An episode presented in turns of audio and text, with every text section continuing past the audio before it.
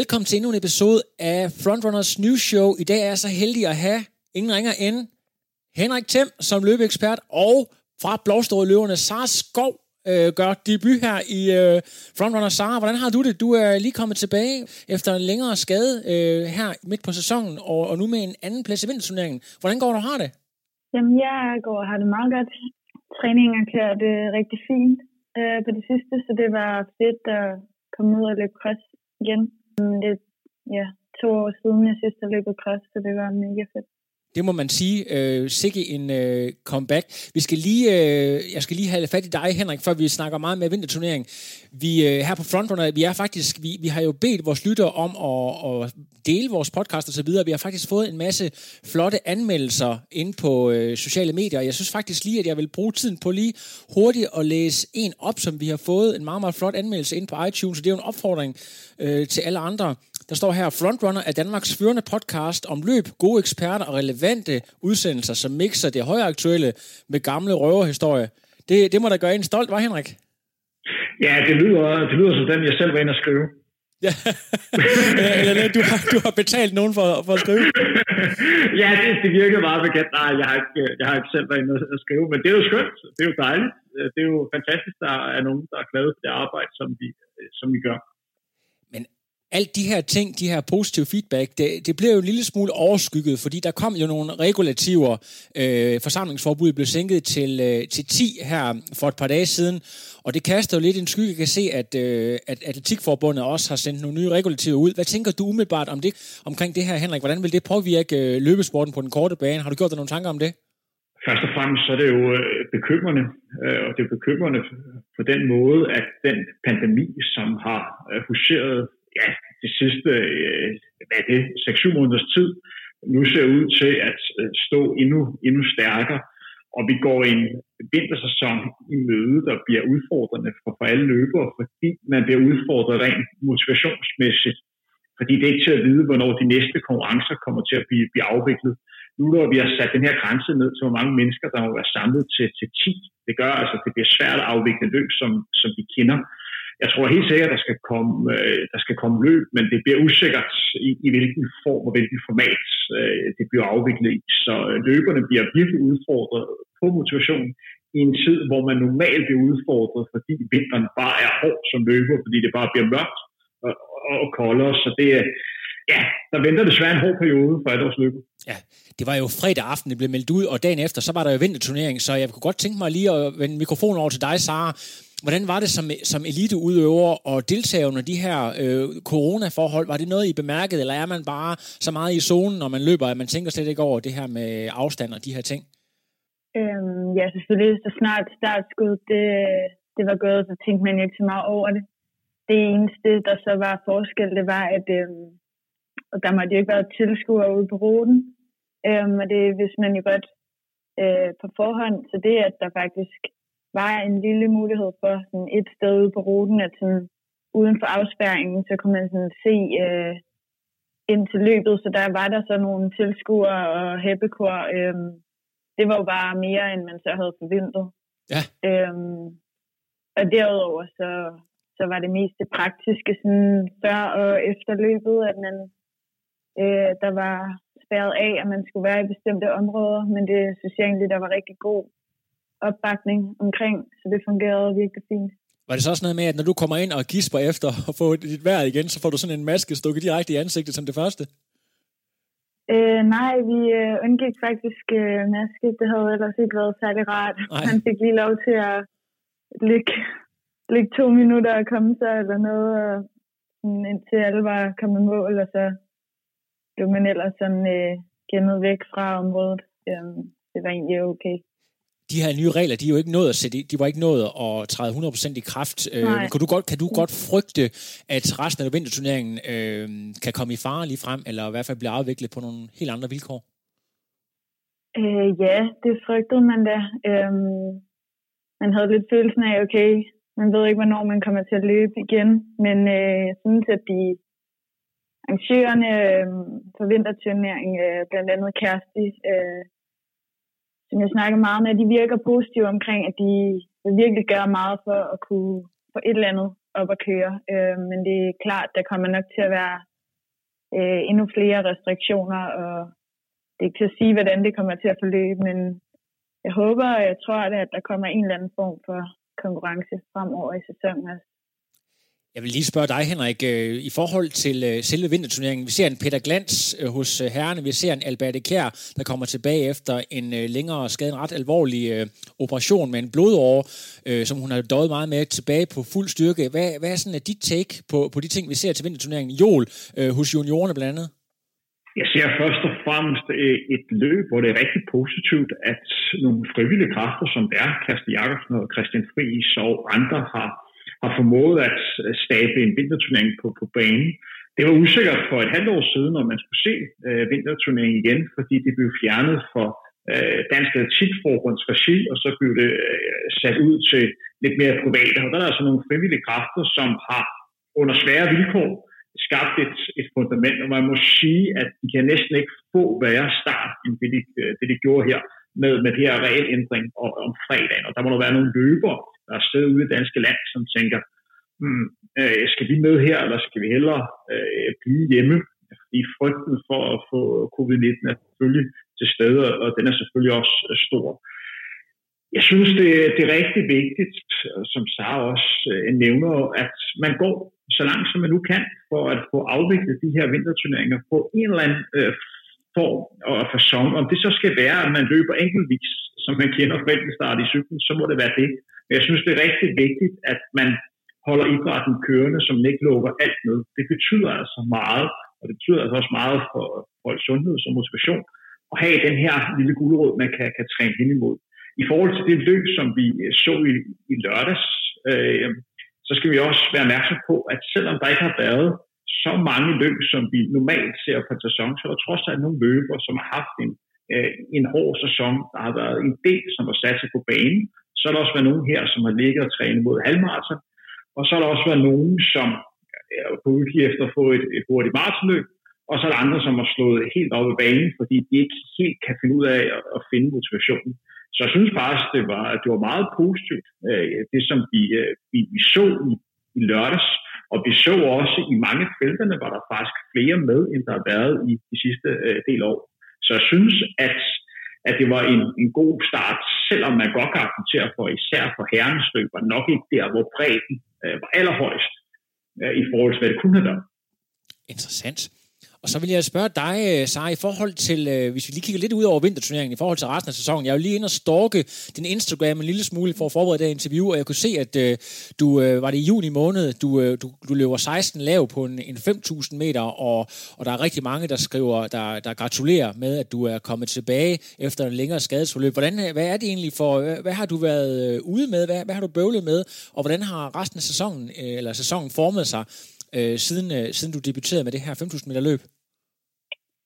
Øhm, ja, men det, jeg har været ude med lidt forskelligt. Øhm, det startede i øh, starten af 2018-sæsonen, hvor jeg øh, blandt andet fik øh, løberknæ og noget med svangen, og så det, øh, der hedder Halunds Hæl, som øh, endte med at være det, som jeg døde med rigtig længe øhm, og blev opereret for i september sidste år. Og før det også havde haft den, ja, den længste periode, jeg nogensinde har haft uden at, uden at kunne løbe. Øhm, så jeg startede egentlig først op i starten af det her år, omkring øh, december januar, med at løbe. Og så var det så helt, helt forbundet med at løbe to minutter og gå et minut. Så var det egentlig en, øh, ja, bare en lang genoptræning. Men jeg tror, at det var rigtig fint for, for mit vedkommende, at der ikke var nogen konkurrencer, øhm, der lige pressede på, fordi det gjorde bare, at jeg havde tid og ro til at være fornuftig i min genoptræning, og bare kunne ligesom tage, ja, tage et step ad gang i træningen. Ja, så begyndte jeg at være meget godt løbende i løbet af sådan juli, øh, juli-august måned. Jeg havde lige haft sådan øh, problem med forfoden i sådan maj-juni, været uden måneds tid, men så, ja, så var jeg ved at være godt levende igen, og så var det jo virkelig fedt, at der begyndte at komme udsigt til, at der ville blive arrangeret nogle baneløb, øhm, blandt andet DM, som jeg lige nåede at få en øh, kvalifikationstid til. Ja, så løb jeg DM 5.000 meter, øh, hvor jeg øh, blev nummer 5. Ikke nogen sådan prangende tid, fordi det var så varmt. Øh, jeg følte, at jeg ligesom kom i bedre form derefter også, så var i form til mere. Og så havde jeg så det løb der øh, Østerbro, hvor jeg løb 16.59. Jeg slog min PR fra før, øh, tilbage på før min skadesperiode. Øh, så var det bare virkelig fedt at bryde bryde en grænse. Øhm, lige komme under, og jeg havde stor opbakning fra klubkammerater. Og, ja, vi, det var virkelig fedt. Sara, det der med, at du går ind og laver sådan et resultat, når man har været så, så skadet, når det har været altså, en så langsom progression, at man går ind og viser, at man rent faktisk er bedre end ens tidligere niveau, det må du have tvivlet rigtig meget på. Kan du lige prøve at fortælle om den følelse, man har, når man, gør, når man laver sådan et resultat? Uh, jo, altså det, det, lige der, da jeg lavede det, der var, der vidste jeg, at okay, jeg kunne godt slå PR. Jeg håbede på måske omkring 17-10 øh, eller noget der omkring. Øhm, hvor at det var egentlig mest til de allerførste baneløb, øh, hvor jeg skulle først kvalificere mig til DM, øh, at jeg var virkelig meget i tvivl, fordi jeg bare ikke anede, hvor jeg stod, og det var, jeg synes, jeg løb baneløb var i 17, og jeg var bare sådan så nervøs for, om jeg, altså, ja, hvad jeg overhovedet kunne klare, og jeg sådan, havde et stort pres øh, på mig selv.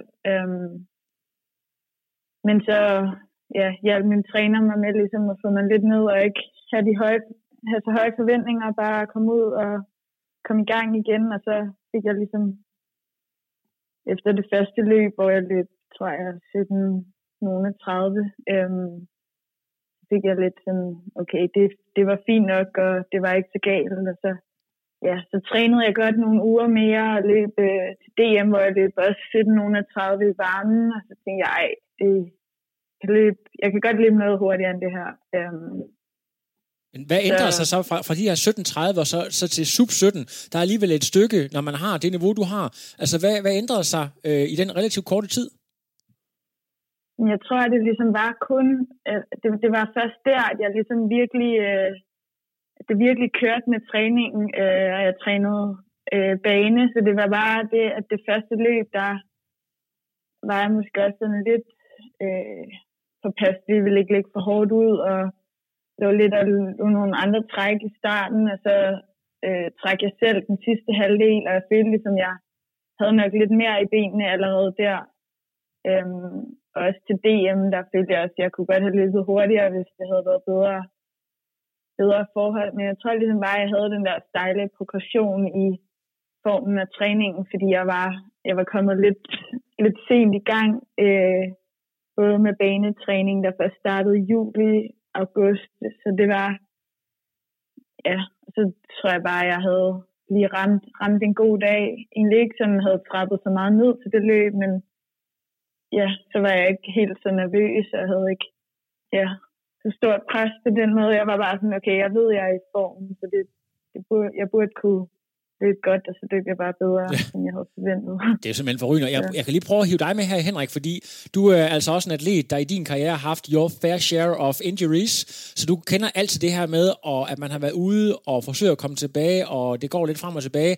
Hvad siger du øh, til den her progression, som Sara har lavet, og det, det, der sker op i hovedet på en atlet, der forsøger at komme tilbage og ramme sit gamle topniveau? Øh, for nogen kan det være rigtig svært at komme tilbage, hvor man har haft et, øh, et niveau.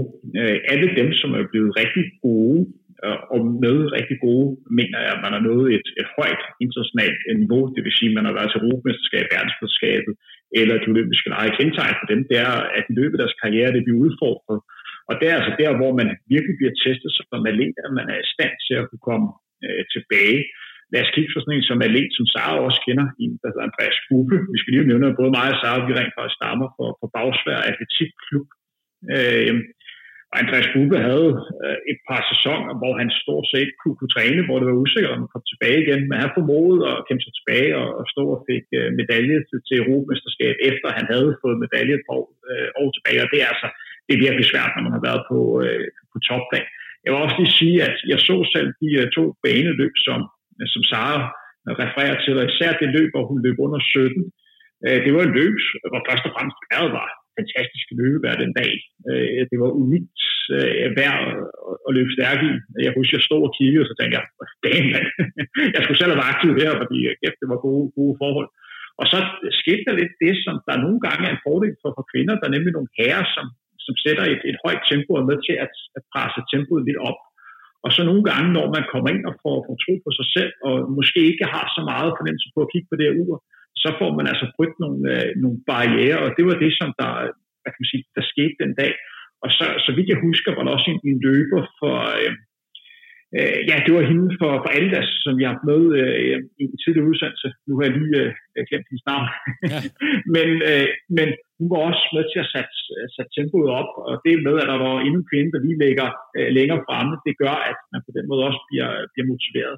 I forhold til det at komme tilbage for, øh, for skader, øh, så er det rigtig vigtigt, og det er det, som jeg har gjort, når jeg er blevet udfordret, det er, at jeg hele tiden har fokus på, øh, på daglige succesoplevelser. Øh, forstået på den måde, at man bliver simpelthen dræbt rent motivationsmæssigt, hvis man kigger for langt frem. Så jeg er simpelthen fokuseret på, øh, i denne periode, hvor man har været skadet, okay, øh, hvad er godt for mig, jeg laver i dag, og hvad bliver jeg mest motiveret af at lave i forhold til alternativ træning, fordi der er jo ingen løber, der synes, det er fedt at lave alternativ træning, men det er relevant og vigtigt at lave, hvis du gerne vil komme, til, komme tilbage igen. Men det er også rigtig vigtigt, at man tager udgangspunkt i, øh, hvad er det, der er en, og hvad er det, der giver, giver lyst, øh, så man kommer tilbage, øh, hvad kan man sige, også motiveret. Og så når man kommer øh, tilbage og kan løbe mere, så er det at acceptere, okay, man er her i dag, man er ikke der, hvor man var for et halvt år siden eller et år siden, men man har den form, man nu engang har. Og det gode lige der, det er, at man har mulighed for at forbedre sig helt vildt, øh, fordi at øh, formen ikke er bedre, så der sker meget fra uge til uge. Så i stedet for at fokusere på, hvad man var tidligere, så fokusere på, okay, jeg er her nu her, og har mulighed for at kunne rykke mig rimelig hurtigt igen på, på et højere niveau. Ja. Og øh, øh, Sara, der kommer lige lidt åbent spørgsmål til dig. Hvordan øh, oplever du det at være kvindelig eliteløber herhjemme, og synes du egentlig, at der er øh, generelt øh, nok fokus på kvinderne herhjemme? Ja, altså nu, det er jo selvfølgelig lidt svært at sige, hvad, hvordan det er at være, i forhold til hvordan det er at være mandlig eliteløber. Øhm, altså jeg tror måske, der er den forskel, at der, der er meget større bredde i toppen, hvis man kan sige det sådan blandt mændene. Så der er ligesom, man, man ser de her større grupper af elite øh, løber mange, i mange klubber, både Aarhus og Sparta og Bagsvær og så videre. Øhm, hvor at for kvinder, så er det sådan mere spredt ud, så der er en, en elite kvinde løber øh, lidt her og der, øh, og mange ligger og træner meget med, øh, med mænd, der passer i niveau.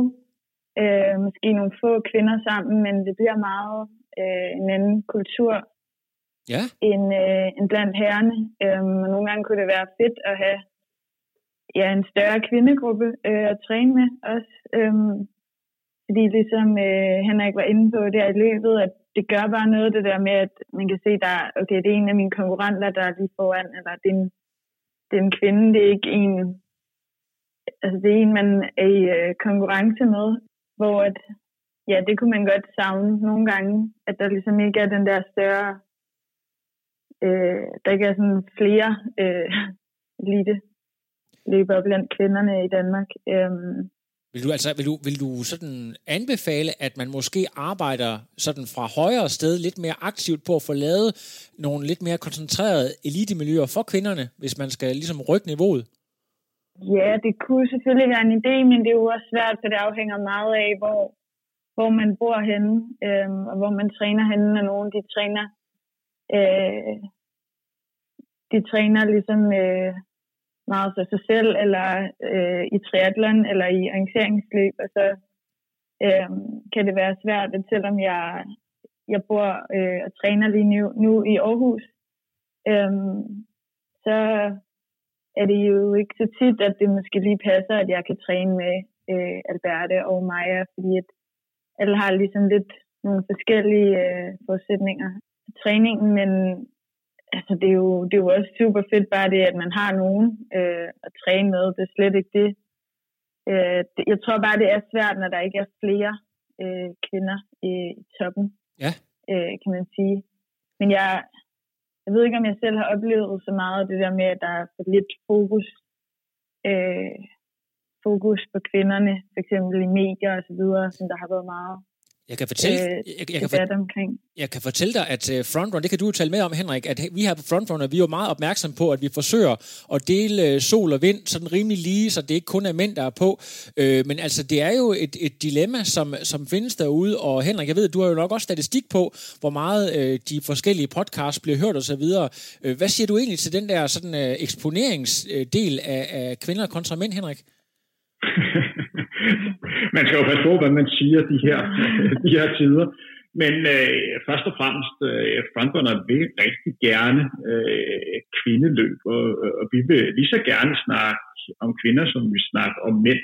Øh, fronternes vision er at udbrede kendskab og kærlighed til, til løbesporten øh, herhjemme.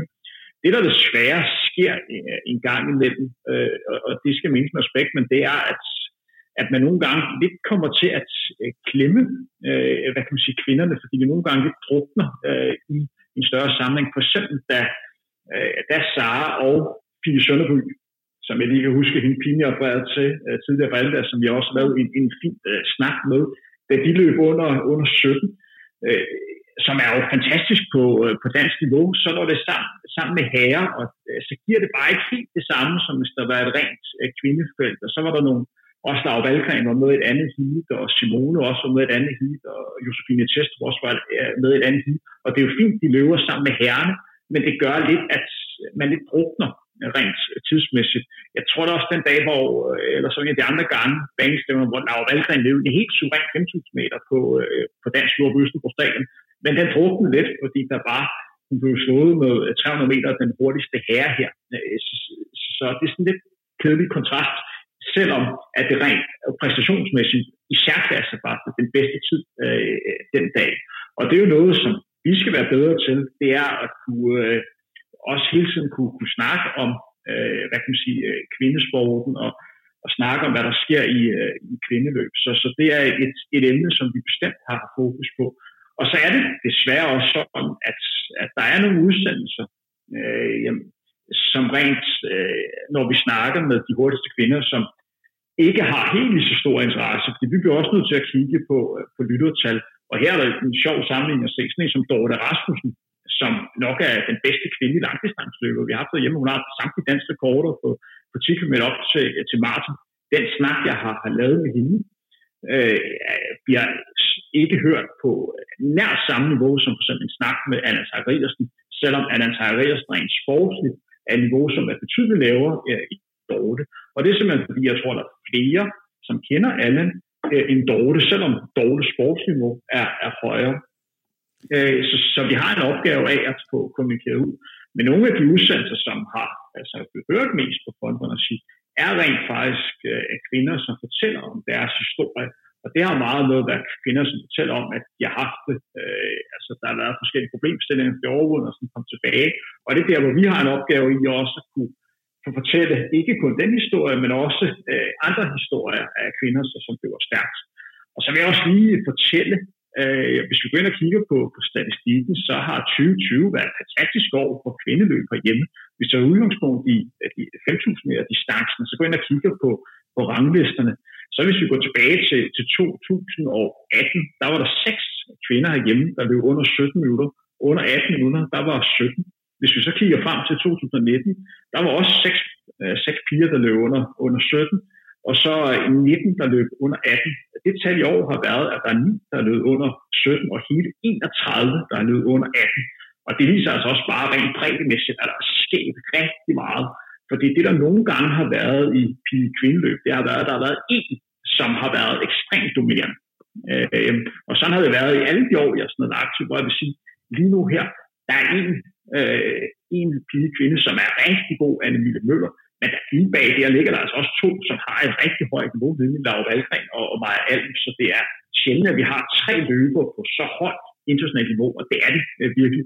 Og bag dem, så er der mange, som er på vej frem blandt andet Sara, som vi snakker med i dag. Lige præcis, og du foregriber lidt det næste spørgsmål her, Henrik, fordi uh, Sara, uh, det niveau, uh, vi ser nu hos kvinderne, som, uh, som er ekstremt højt lige nu uh, hos, hos uh, som sagt, uh, lidt flere, end vi er vant til at se. Hvad tror du egentlig, det skyldes?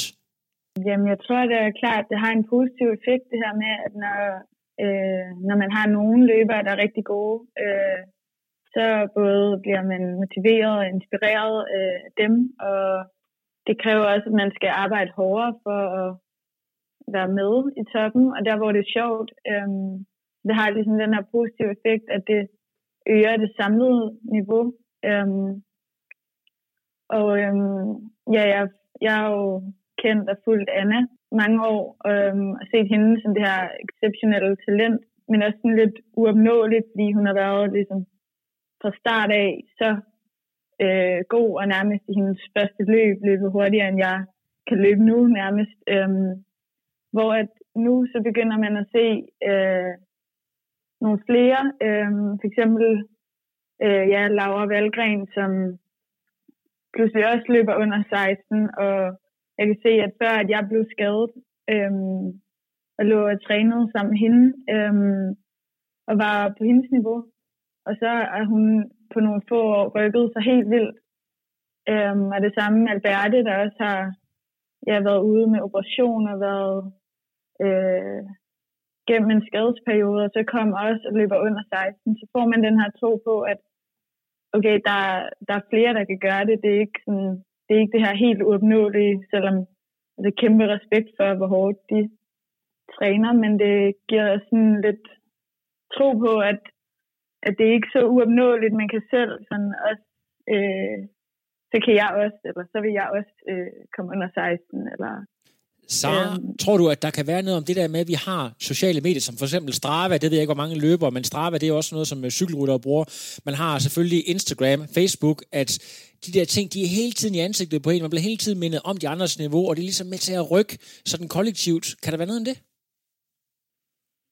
Øhm, ja, men jeg tror, man skal passe på, fordi jeg tror at det også kan have en, en negativ effekt altså i træningen, at, at man bliver presset, når hun løber så mange kilometer, og hun løber så hurtigt. Øh, det synes jeg egentlig, at, at piger ikke gør helt lige så meget.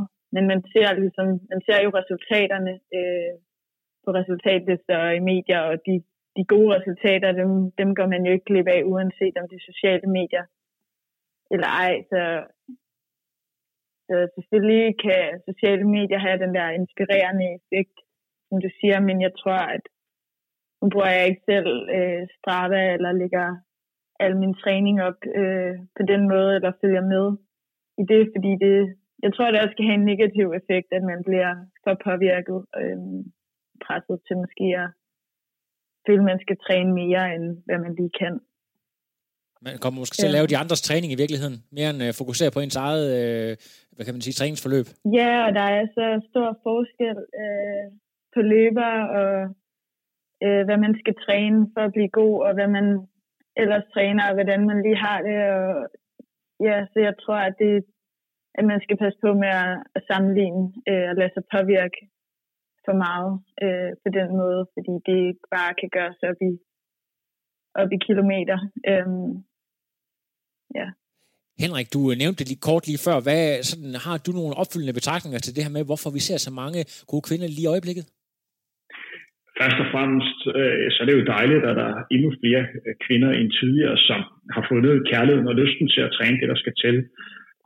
Øh, for at man skal kunne rykke sig, for at man kunne skabe en, en god bredde, så er det jo vigtigt, at der er en del kvinder, som har lyst til at investere den tid, der skal, der skal til for, for at blive bedre. Og, og så er det jo sådan, når man, øh, når man snakker træning, og når man har med, med talenter at gøre, der får den her tilpas vigtige kontinuitet i tingene, så vil dem, der har talentet, øh, og har investeret tid, de vil jo også få resultater. Og det at løbe 17 minutter på en femmer, er noget, der er muligt for, øh, ikke for mange kvinder, men det er muligt for, for, en, for en del at, at, at komme derhen. Så er det der, der virkelig skal arbejdes for at gå ned på 16, 15 og måske endda også længere ned, øh, som lige nu virker uopnåeligt for mange, men der er jo andre løbere øh, rundt omkring i, i verden, som, som løber 14 eller andet, og jeg tror også bare, det er spørgsmål om tid inden for en dansk pige, der ligger løber 14 eller andet på, øh, på en femmer. Og så tror jeg også, at en del af svaret skal ligge i, at vi har fået en meget god konkurrencekultur i Danmark. Vi har fået nogle gode felter, øh, blandt andet de her trackstævner, som har været i løbet af sommeren. Så har man så diskuteret, hvor, hvor godt det er, at øh, kvinder løber sammen med, øh, sammen med mænd, men det har i hvert fald gjort, at man har fået nogle, øh, nogle rigtig hurtige tider. Og så tror jeg også, at de sociale medier har været med til at lave en eller anden form for, for vidensdeling og en eller anden form for inspiration, som gør, at der er en del løber, der på den måde er kommet ind i, i løbesporten. Og så skal man så ikke undervurdere den, den faktor, som løbefællesskab har, har fået. Og så er der vist også noget med nogle løbesko, som også er med til at hjælpe, at udviklingen er, er, er gået rigtig stærkt. Men først og fremmest er der endnu flere piger, som er villige til at træne det, der skal til. Ja, fantastisk. Øh, Sara, du var øh, allerede lige før ved at nævne øh, den fænomenale Anna-Emilie Møller, som du kender så dels godt og har trænet rigtig meget med. Hvad, ja. hvis du skal beskrive hende som øh, både ven, men også som, øh, som, som træningsfænomen, hvad er det egentlig, der gør Anna-Emilie så i særklasse god? Øhm, ja, der er flere ting, tror jeg. Øh, så både, at hun har altså, ja, et unikt talent, og sådan virkelig har det her øh, vinderinstinkt. Og det, ja, som jo gjorde, at hun allerede, da hun startede med at løbe, nærmest løb øh, danske rekorder. Øhm, men så øh, tror jeg, at hun er ekstremt god til at mm, prioritere sin træning, prioritere sin restitution. Øh, hun gør virkelig meget for at optimere øh, virkelig mange detaljer i hverdagen, som mange også skoleløbere måske ikke engang øh, har overvejet. Øh, og det tror jeg også kan være utrolig vigtigt for at være så god. Ja, mange, mange der har mødt hende, de ved jo sådan, hvor fokuseret og seriøs hun er, øh, hvis man møder hende til træning eller til konkurrence. Øh, det skal man lige sådan forstå også, hvis man ikke kender Anna, at særlig godt, øh, hvis man ikke kender hende personligt, at det, hun kan altså også godt være mega sjov og være, altså, når hun er uden for træningen, så er hun meget mere afslappet. Øh, så hun har altså sådan et, et, et særligt øh, konkurrence-trænings-mindset? Øh, altså hun det har meget... et helt øh, særligt mindset, øh, og det er der også, når hun er til træning, fordi at hver træning, det er, altså, det betyder også noget. Øh, men, så, så, jeg så selvom lige, hun også er... Så jeg, jeg slår lige ned på ja. det der, fordi det er jo virkelig interessant, for jeg sidder jo her og tænker, at hun er sådan en, der er fyldt med en helt særlig genpulje, som man overhovedet ikke ligegyldigt, hvor meget man træner, kan komme i nærheden af. Men lige præcis det der med det mentale, det er jo egentlig noget, som er sådan relativt overførbart, eller hvad? For alle andre også? Øh, ja, men det, for hende er det ligesom bare så, det kommer bare så naturligt, at jeg tror, at det her Øh, det er ikke sådan noget, som hun har arbejdet på den måde med for at være seriøs til træningen. Det er sådan, det er bare en selvfølge, at det, at der, skal man bare være på, og ja. det handler bare, altså det skal bare øhm, fungere, og det prioriteres. Øhm, hvor at, ja, som sagt, hun, hun fokuserer også på de små ting i hverdagen, men derfor så, øh, altså så kan hun sagtens også slappe af, og sådan, vi spiser tit mad sammen eller noget, og sådan, øh, laver andre ting sammen end egentlig træning, fordi selvom vi har kendt hinanden så lang tid, og Silla jeg kender Anna rigtig godt, så er det ikke fordi, vi træner sammen. Øhm, det er ligesom sådan, det er lidt adskilt på den måde. Øhm. Hvis jeg lige slår over til dig, Henrik, de ting, vi hører her, at det er sådan en, en person, der har et særligt konkurrence-mindset, der sådan virkelig øh, ved, hvornår det, der skal trænes, og hvornår der, der ikke skal. Altså det her med at kunne, kunne slappe af, når det gælder, og træne, når det gælder. Øh, tror du, det er øh, Anne-Emilie Møllers øh, virkelig talent? Jeg tror også, at der er noget, noget genetisk øh, talent. Det er jo sådan, hvis du gerne vil være god til at løbe, så er det vigtigt at vælge sin, øh, sin forældre med, med omhu. Og jeg tror virkelig, at øh, Annemie Møller har haft noget genetisk øh, talent med sig, ellers så hun ikke har haft så højt niveau for, øh, for starten af. Øh, men den Annemie Møller, som, som jeg kender, og som Sara også bekræfter her, det er jo at øh, på mange måder den perfekte atlet. Fordi en ting er at være i stand til at kunne træne, en anden ting er også at være i stand til hele tiden at, og, øh, passe på sig selv og, og træffe de, de rigtige, øh, rigtige valg. Og øh, de sidste par år kan man bare se, at hun er virkelig, virkelig god til at ramme dagen og til at være klar, når det gælder. Øh, der er hun altså helt exceptionel. Hun har en tro på sig selv, som at hun er helt unik, og det hun især lavede i, i 2019, den sæson, hun havde der, hvor det startede med at blive den bedste ikke-afrikanske løber på hjemmebane i Aarhus, hvor hun leverede en af de bedste præstationer, vi har set i dansk løb nogensinde, og som bare fortsatte hele sæsonen. Det var ekstraordinært ud over alle øh, grænser. Så det her, det er på mange måder den, øh, hvad kan man sige, den perfekte løber, men jeg tror også en del af svaret skal ligge, det er, at hun er, hun er rigtig god, fordi hun er så fokuseret øh, på at træffe de rigtige valg.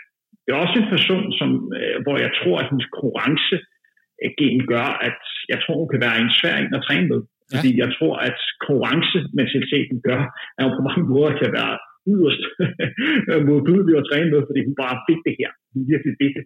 Og på mange måder minder hun lidt om en, som jeg også kender lidt, en der hedder Eske Ebbesen, som er hedderkronet øh, del af den danske guldfire.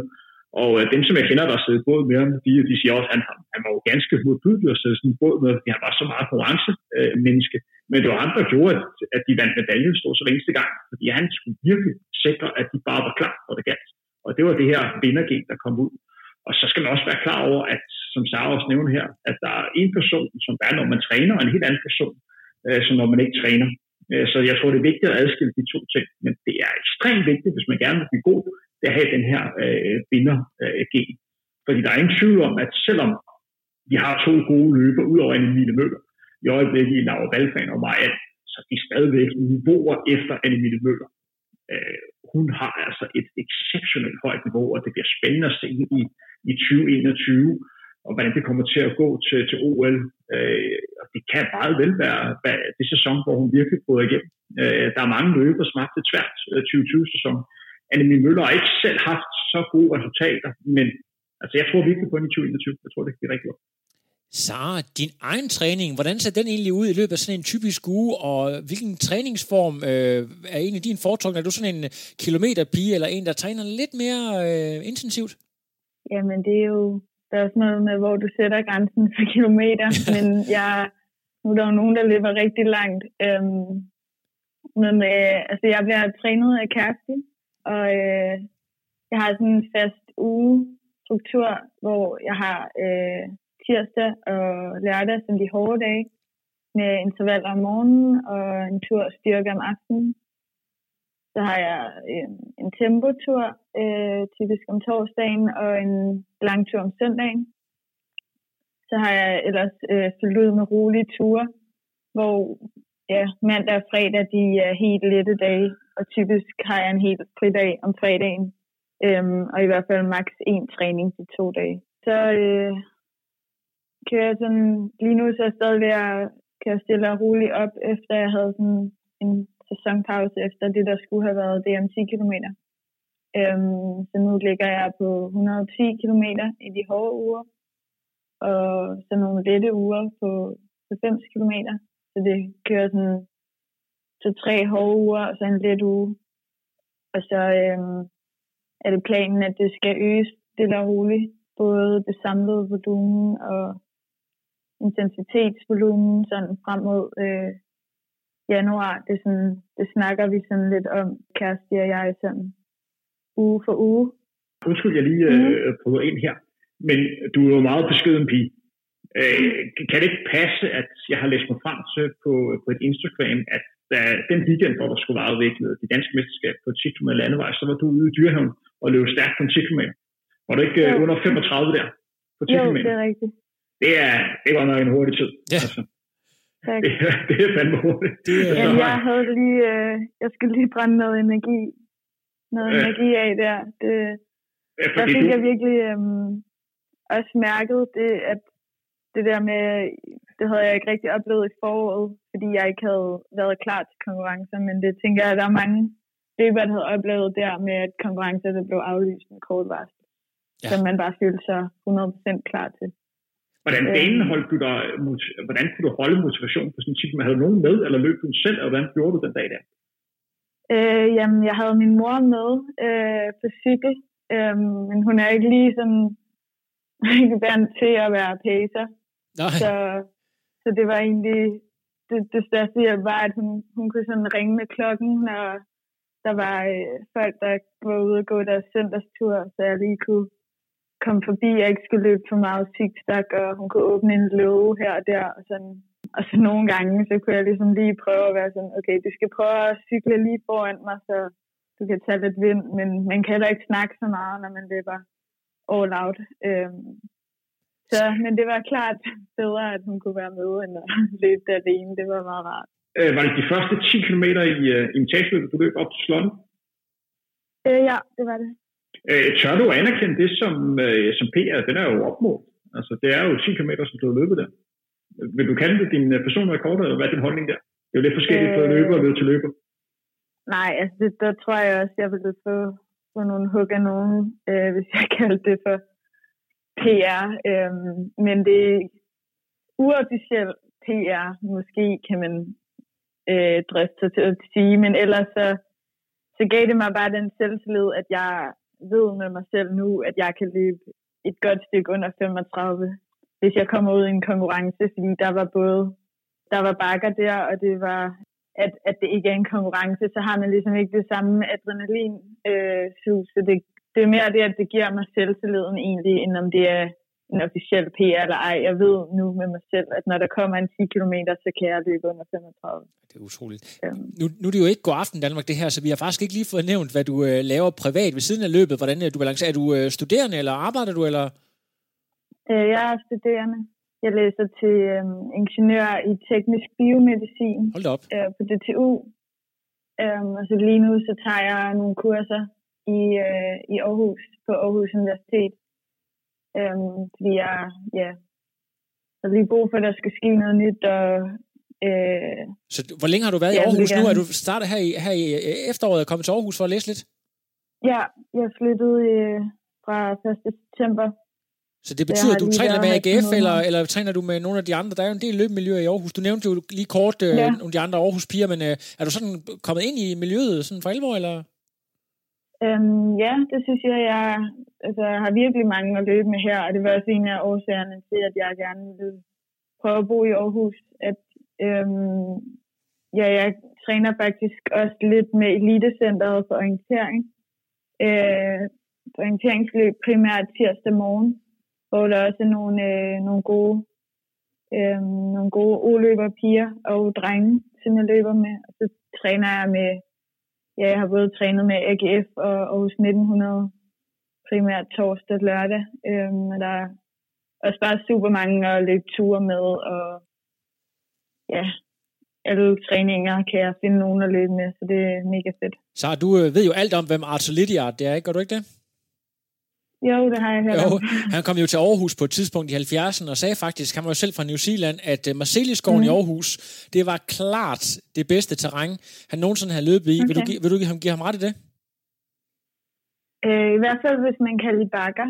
Ja. Den, øh, den er meget bakket, men det, det synes jeg egentlig er okay. Jeg synes, det er en virkelig flot skov. Jeg, øh, ja, det er mega fedt, at der er kysten, og man kan løbe langs med havet øh, i skoven.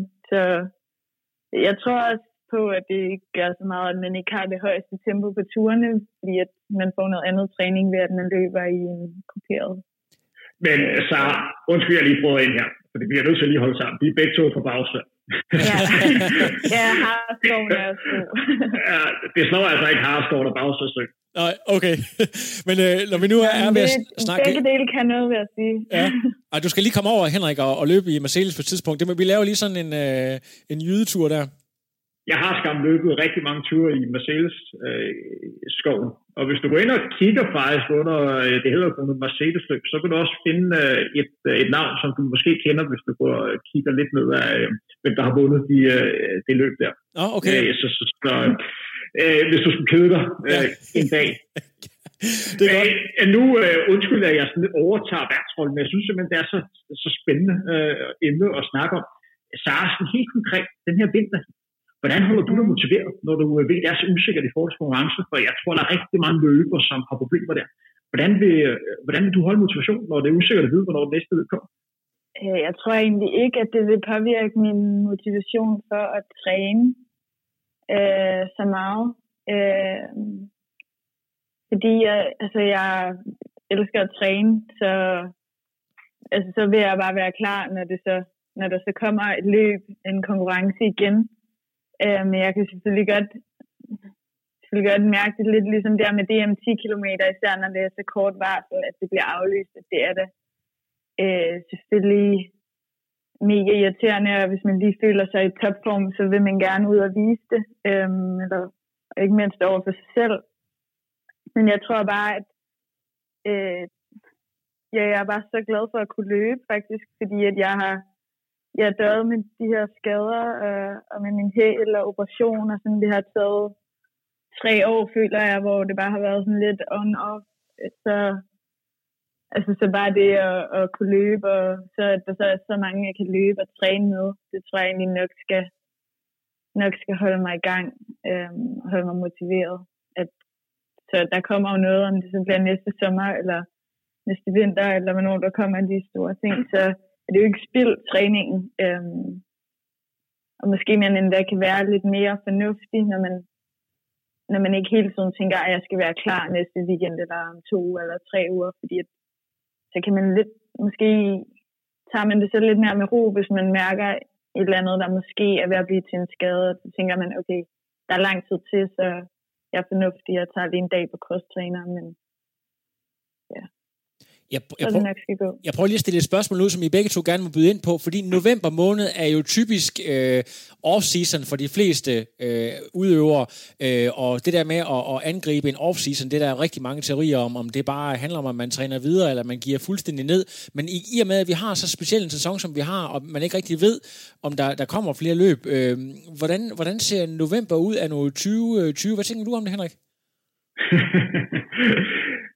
For at være, være helt ærlig, øh, så synes jeg, at november nok er en af de hårdeste øh, måneder for løber overhovedet mål på sådan rent motivationsmæssigt. Jeg tror for, øh, for løber i år, tror jeg det bliver endnu mere ekstremt, fordi løber har brug for motivation, løber har brug for at vide, hvorfor de skal komme ud og træne.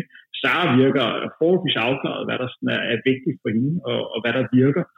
Men når jeg sådan tænker tilbage på de løber, jeg har snakket med gennem tiden, jeg har godt nok snakket med mange løber, Øh, så en ting er, er sikker, det er, at der sker bare et eller andet med løbers motivation, når det begynder at blive mørkere og, og koldere i, i vejret. Og så er det også bare så, så, som løber, når man er fremme i, i november, øh, og man har overstået de ting, der nu skal overstås i løbet af året, der, der føles bare så langt hen til, hen til næste løb. Selvom det ligger i februar og marts måned, så tænker man, gud mand, det er jo først i marts, det er først i næste år, der er jo super lang tid til. Så der er rigtig mange gange, hvor man sidder og bliver udfordret i, hvorfor er det nu, man skal komme ud og træne, fordi det virker lidt uoverskueligt øh, til, øh, til det. Og så det er rigtig vigtigt, at jeg synes, at man har fokus på at lave de kortsigtede øh, mål. Øh, med mindre man er så afklaret, som, som Sara er, så simpelthen fokus på, okay, nu kigger jeg en dag frem, eller en uge frem, og så prøver at komme bedst muligt uh, igennem øh, denne uge. Og lad være med at tænke tilbage på, hvordan det var i sommerperioden. Man har som løber tendens til at tænke tilbage på, hvor alting spiller det er sjældent, at alting spiller i, øh, i november måned, så fokuserer på, okay, det kan godt være, det er lidt dag. Det er helt fint, det er lidt hårdt, men jeg kommer igennem. Og en ting er sikkert, det er, at du føler dig lidt mere sagt, når man kommer ud og træne, når vejret er lidt barsk, end man gør, når det er 15-20 grader. Jeg kan jo spille det videre til jer to, hvor mange træningspas I kom hjem og, og følte jer seje, hvor vejret har været godt. Er det ikke mere typisk, når vejret har været lidt barsk, og det har været lidt koldt og udfordrende, og vindblæst, hvor man kommer og tænker, ah, det var sgu fedt i dag. hvad, hvad tænker I der? Jo, det kan jeg da godt, godt følge dig i. Der skal lidt mere motivation til at komme, øh, komme afsted og komme igennem. For eksempel i går, der er en, øh, en kilometer intervaller, og det var bare altså, øs regnvejr og koldt, og jeg havde sovet middagslur, og jeg havde sovet over mig og vågnet sådan 10 minutter inden vi skulle løbe, og altså det var, det var bare godt at komme igennem sådan en dag, vil jeg sige. Øhm, eller sådan en træning, hvor når det bare er solen skinner, og det er flot, så vil man jo bare afsted. Øhm, men jeg tror, at det er, for mig hjælper det rigtig meget, at man har nogle aftaler, og man har øh, nogle faste tidspunkter med andre løbeklubkammerater. Øh, øh, ikke fordi man ikke vil komme afsted alligevel, men det er bare så meget federe, og altså, træningen går, går hurtigere og lettere, når man har nogen at have det hårdt sammen med, eller bare have en snakketur sammen med. Øh, det synes jeg er mega fedt. Jeg kan jo fortælle fra triathlon-verdenen, en af de største legender, vi har haft, Torbjørn Sindballe, der opnåede at blive nummer tre på Hawaii. Når alle andre triatleter, de tog til Spanien, Lanzarote, Mallorca, hvad det ellers gjorde, så blev han altid hjemme i det dårligst mulige vejr, fordi han mente, det var med til at give ham simpelthen en edge og en mental øh, fordel i forhold til de andre, fordi at der ikke, altså dårlige vejr kunne ikke ryste ham, øh, fordi han vidste, at det kunne han jo også møde konkurrence, og han var også øh, ekstremt god i øh, det, han kaldte for vikingevejr. Så, så det er helt klart, at der er eksempler på, at han kan, man kan vende det her til en fordel simpelthen. Og så skal vi også være opmærksom på, at de her mange aflysninger, som har været rent øh, konkurrencemæssigt, en af årsagen til, at jeg rent faktisk tror, at vi på pigeside, jeg fik ikke nævnt det helt godt nok, da jeg kom med en beskrivelse tidligere, men den lockdown, der var i foråret, det gjorde, at der var rigtig mange, som havde mulighed for at kunne få en endnu længere øh, periode med kontinuerlig træning, fordi der ikke var de her konkurrencer, som, som stressede kroppen unødvendigt undervejs. Fordi det er altså en gave for løber, man får tid til at fordybe sig i, i træning og få lavet den her grundtræning, som er, som er rigtig øh, vigtig, hvis man gerne vil, vil rykke sig. Det er altså der, man har mulighed for virkelig at tage nogle, nogle gigahopring øh, formmæssigt. Og det er altså vigtigt, at man ikke har de her forstyrrelseselementer, så hvis man kan holde fokus og fokusere på, på grundtræning, og prøve at få det bedste ud af det, og samtidig få, få restitueret. Jeg bliver helt glad, når jeg hører, at du øh, lige får sovet lidt, inden du skal ud og løbe. Det er jo den måde, man bliver bedre på, så det er jo, det er jo fantastisk, at der er mulighed for det. Ja. Fordi det er altså også vejen frem. Lige præcis. Og jeg ved, du har jo allerede kommet med en del råd. Har du sådan et helt separat løberåd? Vi har den her øh, ugens løberåd, vi kører. Har du et øh, på, på hånden, eller har du, øh, har du mere i posen, Henrik? Jeg synes, at vi ikke har snakket andet om løberåd de sidste 10-15 minutter, så det er jo bare en masse så det er simpelthen bare, den her vi, vi kan godt prøve at spørge, øh, hvad der, har du sådan et, et helt særligt løb, nu har vi snakket om det der med meget med motivation og sådan nogle ting, der, men har du sådan en eller anden ting, jeg ved, der er nogen, der for eksempel nummererer deres, øh, deres løbesko i forhold til ture, eller eller andet lifehack, som du måske kan give videre til lytterne?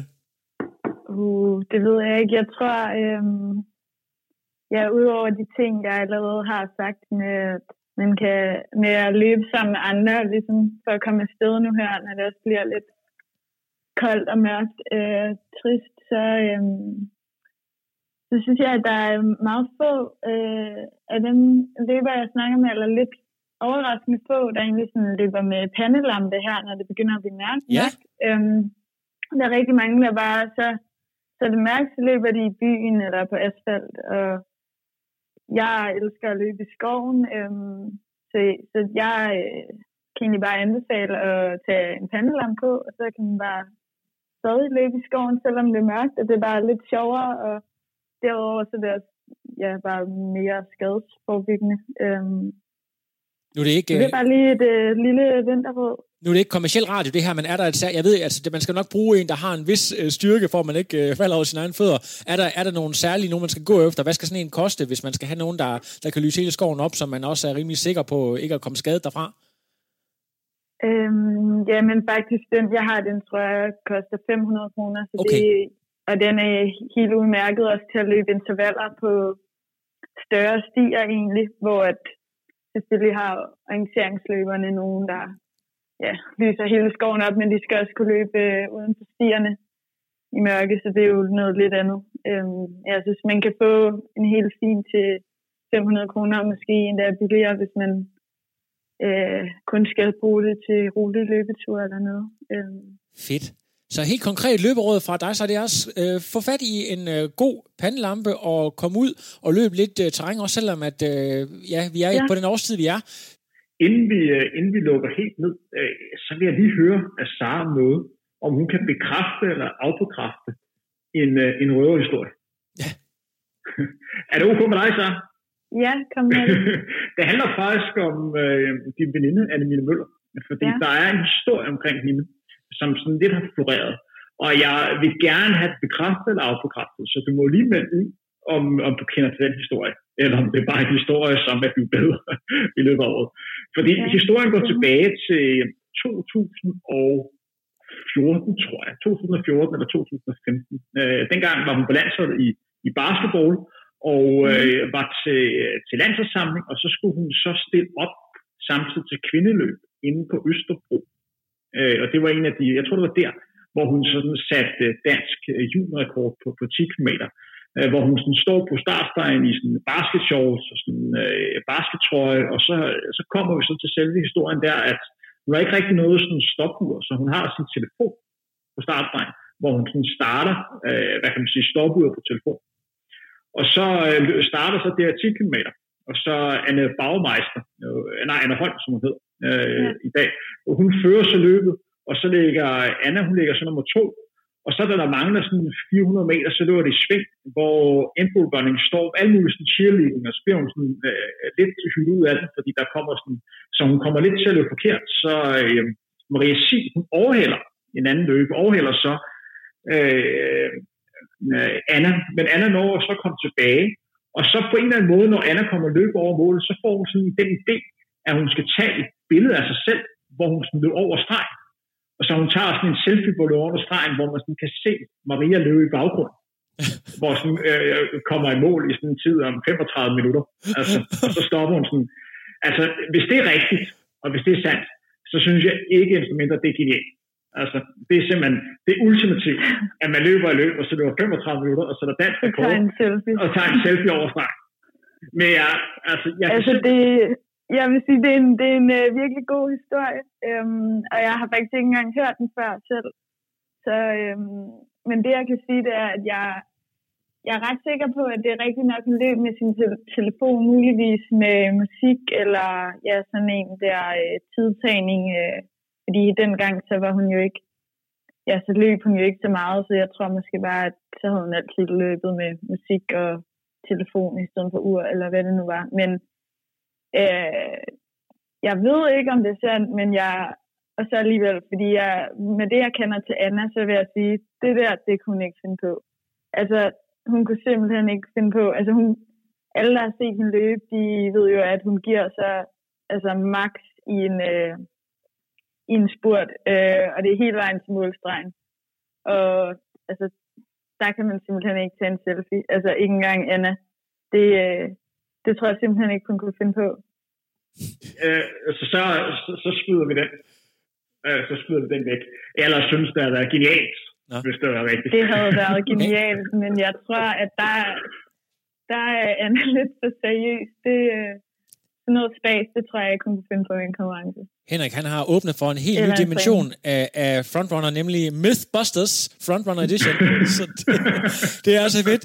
Øh, Henrik Thiem, Sara Skov, tusind tak for øh, jeres tid. Den her podcast, den øh, kommer ud til jer torsdag. Det gør den jo også i næste uge. I kan finde os inde på Spotify, I kan finde os inde på SoundCloud og iTunes, hvor I er meget, meget velkommen til at give os en anmeldelse. Helst fem stjerner, og øh, ja, en rating på fem stjerner og en anmeldelse, og øh, selvfølgelig dele podcasten her på sociale medier og alt, hvor I kommer, så andre også kan få glæde af det. Tusind tak, og alle lytter derude, stay tuned!